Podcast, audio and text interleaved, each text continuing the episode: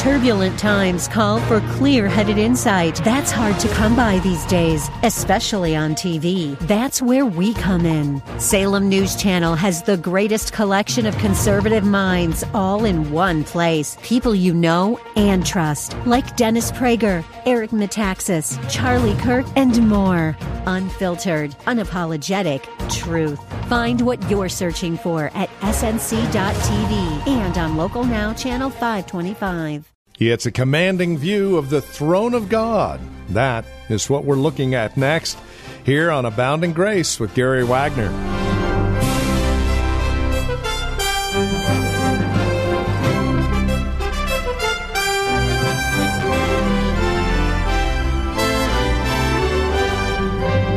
The throne of all grace, the throne of all mercy, the throne of God.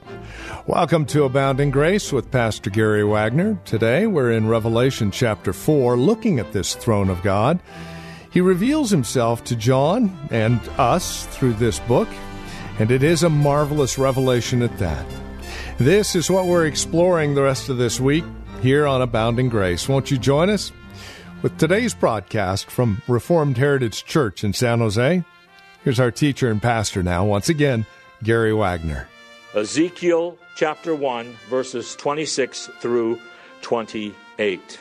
Now, above the expanse that was over their heads, there was something resembling a throne like lapis lazuli in appearance. And on that which resembled a throne, high up, was a figure with the appearance of a man. Then I noticed from the appearance of his loins and upward something like glowing metal that looked like fire all around within it.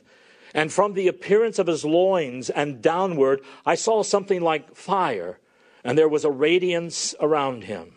As the appearance of the rainbow in the clouds on a rainy day, so was the appearance of the surrounding radiance. Such was the appearance of the likeness of the glory of the Lord. And when I saw it, I fell on my face, and I heard a voice speaking.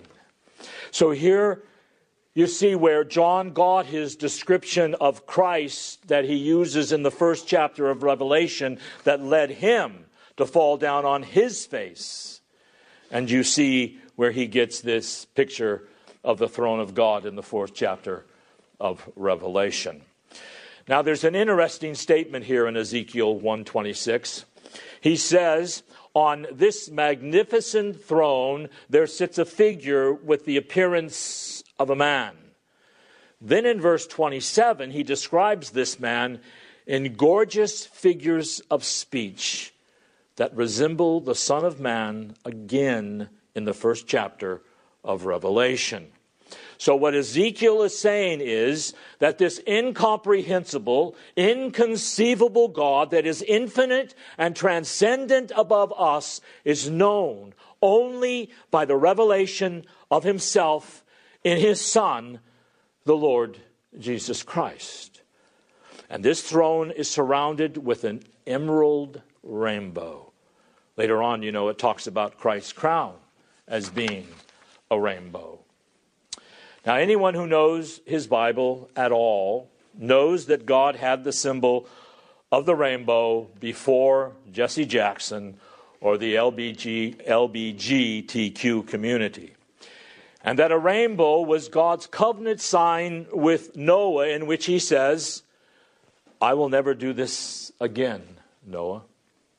I am not going to destroy the whole world with judgment again. I'm not going to cause the world, I am going to cause the world to continue in existence until all of my redemptive purposes are complete. It will not be destroyed by nuclear holocaust depletion of natural resources, or anything like that. I'm going to preserve history and my creation. I will not destroy it in judgment again by water or any which way. I am going to redeem it and guarantee that man does not destroy it until all of my redemptive purposes have been reached. Then God puts his rainbow in the sky. Now, I love what the Bible says about this rainbow? You know, God says every time I see the rainbow, I remember to be faithful to the promise I made to you. Not simply every time you see the rainbow, you remember I will be faithful. But God says every time I see the rainbow, I will remember my covenant promise to keep everything in place until redemption wins the day. So, beloved, I don't know about you, but I am always in the rainy season looking for rainbows. Look for rainbows and realize God is looking at that rainbow. And he wants you to remember that he is remembering to be faithful to his people regardless of the adversities they have to face in this life. So here's a rainbow that completely surrounds the throne. Everywhere the person on the throne looks, there is a rainbow. Later on, he has a crown that surrounds his head that is like a rainbow. And John, of course, can't miss it. Everywhere he looks around the one who sits on the throne, there is a rainbow. So, do you think God will ever forget to be faithful to you?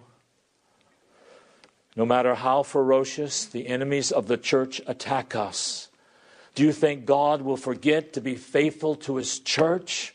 Of course not. There is this great rainbow that surrounds the throne of God as a reminder. Then notice what else it says about the throne. Around the throne were 24 thrones. And upon the thrones I saw 24 elders sitting clothed in white garments and golden crowns on their heads. Now, use your imagination again. Here's the throne. It is made up of all these gigantic precious stones, and around the foot of the throne there are 24 smaller thrones, and on those thrones sit 24 elders who are clothed in white garments wearing golden crowns on their heads. Now, we have already seen what white clothing symbolizes in the book of Revelation. It symbolizes triumph, it symbolizes victory. Those who march in victory wear white robes. It symbolizes festivities and joyful times, and it symbolizes being washed in the blood of the Lamb and having your sins forgiven. So here these elders are seated on these thrones. And by the way, this is one of the places we get the word session. When the elders officially meet, we call it a session meeting because session is from the Latin word that means sitting, the sitting elders. When the elders officially meet, they are meeting as the governors and the servants of the church. And both in the Psalms and the book of Revelations, elders are pictured as sitting around the throne. They have white robes on. They have golden crowns in their heads. Now, what is a crown? Well, a crown is actually two things. A crown, first of all, is a symbol of triumph. If someone were to win a race or a war, he was given a golden wreath around his head. But secondly, it is a symbol of rule, it is a symbol of dominion. We saw earlier in the book of Revelation, in the first chapter, that Christ has made his people into a kingdom of priests, but I believe the King James has it as kings and priests. So the emphasis in the book of Revelation is that these Christian elders are saved to exercise dominion. They are saved to exercise rule. Rome was exercising a tyrannical dominion in the name of man. In the face of Rome, Christians were called upon to exercise rule and dominion in terms of the name of the Lord Jesus Christ, to exercise dominion and rule over themselves and over their families and over their churches and over their businesses, and eventually, as God's grace allows, over their nations and their communities. Christians, beloved, were born again to rule. Christians were saved to be given dominion to subdue the earth and to rule for God under His word. They had on white garments that they were given by Christ. They were not of their own making. And they had crowns that they received from Christ. Now, who are these 24 elders? First, what is an elder? They are mentioned again in the fifth chapter in verses 8 through 10. Well, an elder is a representative of Christ and of the church. So that wherever the true elders are, there is a church. When someone is excommunicated for apostasy because he cannot be won over by two or more witnesses, the Bible says, turn him over to the church. Now, that doesn't mean turn him over to the congregation. And if you were a Jew in the first century and you heard Jesus say that, in light of the Old Testament, you would be hearing him say, turn him over to the representatives of the church. Where the representatives of the church meet, there is the church. For instance, in the Old Testament, whenever Moses had, had to make a big decision, he would call, quote, the children of Israel to come and advise him. Now, that doesn't mean that every time Moses had to make a decision, he called together two and a half to three million people and tried to get some kind of opinion. No. The lower house of the Old Testament legislature was called the children of Israel, but the upper house in the Old Testament was called the Senate. And in the Old Testament, the Senate represented the 12 tribes, or may I say, the states where the people lived. And if you want more instruction on this, get the great book, great book, The Hebrew Republic, by a man named E.C. Wines.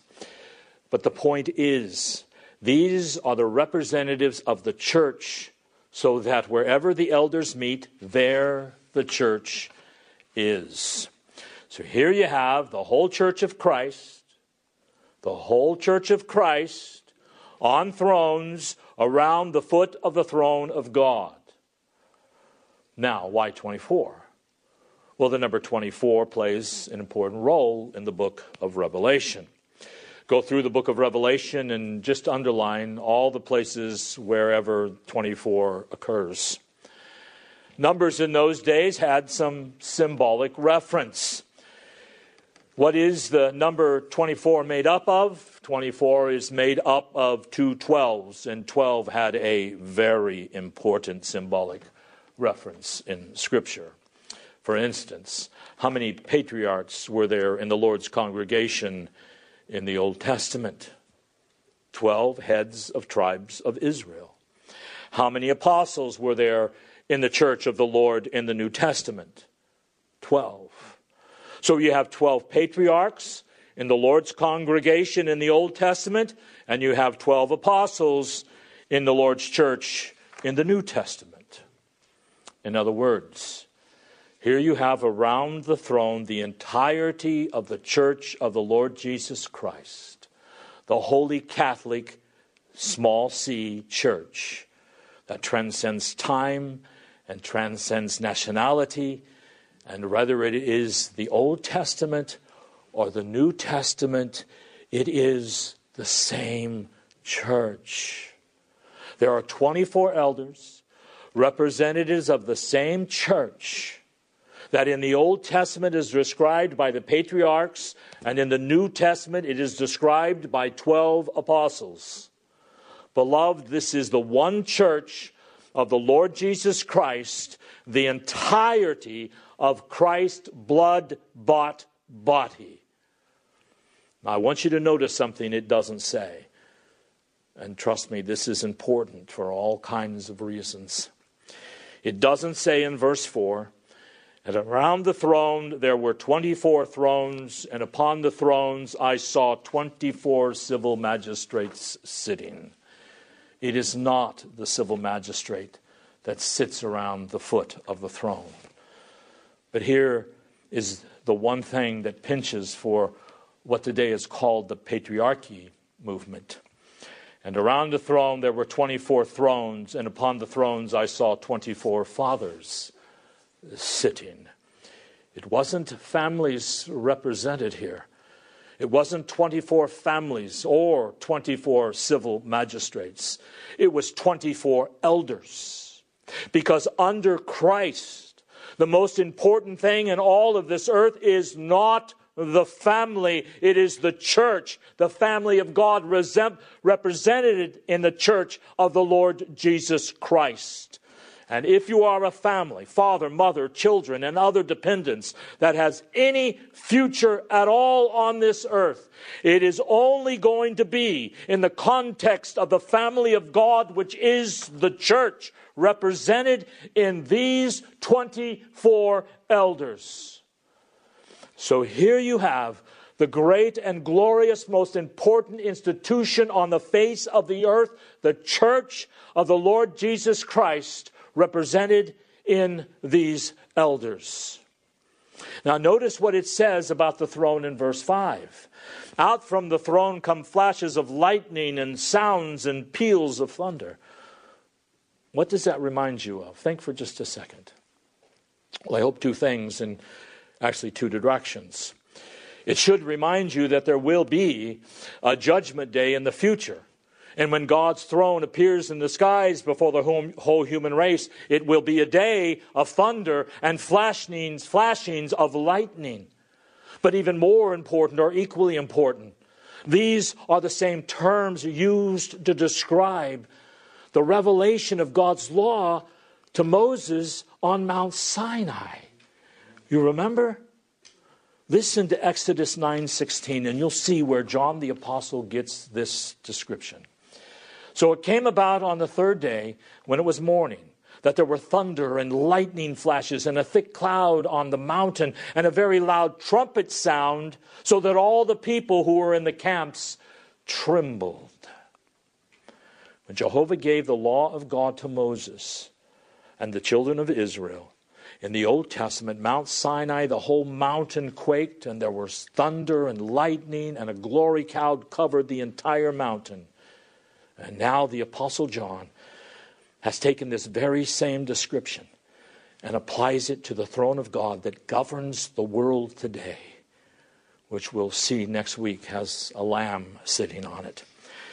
And the point is that the sovereign who sits on that throne in Revelation 4 is the lawgiver on Mount Sinai, who holds not only Israel, but the church apostate Judaism, pagan Rome, and every institution and person on the face of the earth accountable to his law.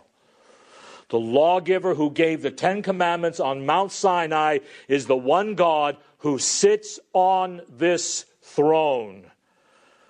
Now, notice what else it says about it.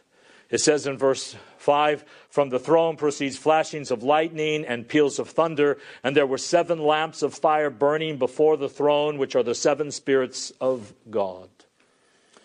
This is the second time that we've had this figure of speech with reference to the Holy Spirit. The Holy Spirit is said to be, in Isaiah, a spirit of burning and of cleansing. And here he is described as sevenfold spirits with seven torches, more than likely symbolizing the illuminating work of the Holy Spirit by which He enables people to know Christ and understand His Word. The illumination He gives in the fullness of all of His power that makes Christ's church wise and strong and pure and large. So, all three of the persons of the Trinity are here. And we're going to see next week that very particularly. So now use your imagination. You've got a throne that is made of all these precious stones, and surrounding it is the church represented by elders sitting on 24 smaller thrones. Also surrounding it are these seven bright torches representing the Holy Spirit, and there's a rainbow around all of it. Now, verse 6. Before the throne, there was something like, like, which means you are not to take this literally, but figuratively, a sea of glass like crystal. So get the picture now of this glorious, brilliant throne surrounded by a sea of crystal. The book of Ezekiel says also in its vision that the sky above the throne is crystal. Now, use your imagination here. You've got this glorious throne sitting on a massive sea of crystal with a crystal sky above it. At Versailles, the opulent pa- palace in France, there's a hall of mirrors where there are all kinds of golden chandeliers, crystal, golden tables, and golden chairs, and rich tapestry. And to make it even more magnificent, there was placed huge mirrors on both sides that just magnified the brilliance of it all. Well, that could be the point of the crystal here in our picture. Here is the brilliant throne, and this crystal is just magnifying the brilliance of the throne that sits right in the middle. It has a dazzling brightness. But it could mean something else. In the book of Revelation, or it could mean both, in the book of Revelation, there are some beasts that come out of the sea, hideous beasts. Like Rome is shown coming out of a tempestuous, raging sea, symbolizing depraved humanity built upon a principle of revolt against God. That's the way John would see the human race from Patmos. On the island of Patmos, he would look around and, and see Rome and, and apostate Judaism like a raging sea persecuting him and trying to silence the church. And God says to John, Come up here, John. I want you to see what the human race looks like to me a placid calm. Crystal sea. Now, what is he saying? He's saying, from your perspective, John, in the midst of all these waves and these storms, it is a ferocious thing. From my perspective, I have everything under control. There's no threat in this sea to this throne. It is placid, it is under my control. Then in verse 6 it says, and in the center and around the throne, four living creatures full of eyes in front and behind. The first creature was like a lion, and the second creature like a calf or an ox. And the third creature had a face like that of a man, and the fourth was like a flying eagle. And the four living creatures, each one of them having six wings, are full of eyes around and within, and day and night they do not cease saying. And then you have a record of the song they were singing. But add this to your imagination now the throne, the sea of glass, the throne of elders, the rainbow, the torches, torches, and now you have these four living creatures. One looks like a lion, one like a calf, one like a man, and one like a flying eagle. Each one of these living creatures has six wings. Each one of them are full of eyes around and within, and they never stop singing the song Holy, holy is the Lord God, the Almighty, who was and who is and who is to come. And that'll bring us to the end of our time today here on Abounding Grace with our teacher and pastor Gary Wagner from Reformed Heritage Church in San Jose. Thank you for joining us today. It's our hope and prayer that we've been able to encourage you in Christ and stimulate your walk in Him. To address questions, comments, prayer requests, or concerns, please call or write to us. We'd love to talk with you. 408 866 5607 is our phone number. 408 866 5607. You're also welcome to visit our website. Drop us an email when you do, reformedheritage.org. Real simple, reformedheritage.org. A lot of information there about who we are. We would invite you again to stop by, reformedheritage.org org. Or if you're writing to us, the address is PMB, Post Mailbox 402, and the address is 1484 Pollard Road, Los Gatos, California 95032. That address can be found on our website, reformedheritage.org, or again, simply call 408 866 5607. Copies of today's program are just $5. Mention today's date and we'll get a CD out to you. And please remember that we are listener supported, which means when you link arms with us financially, we're able to continue the ministry here on this station. It's a great way to study God's Word together, isn't it? And we'd love to continue to do so. Would you prayerfully consider how God might be leading you to partner with us? We'd love to hear from you. Again, won't you call 408 866 5607 or reformedheritage.org. Sunday services, by the way, if you'd like to join us, are 2 in the afternoon. We're located at Lone Hill Church, 5055 Lone Hill Road in Los Gatos. Directions can be found at our website, reformedheritage.org. Again, Sunday services are at 2 p.m. Further information can be found again at reformedheritage.org or by calling 408 866 5607. Thank you for joining us. Until next time, God bless.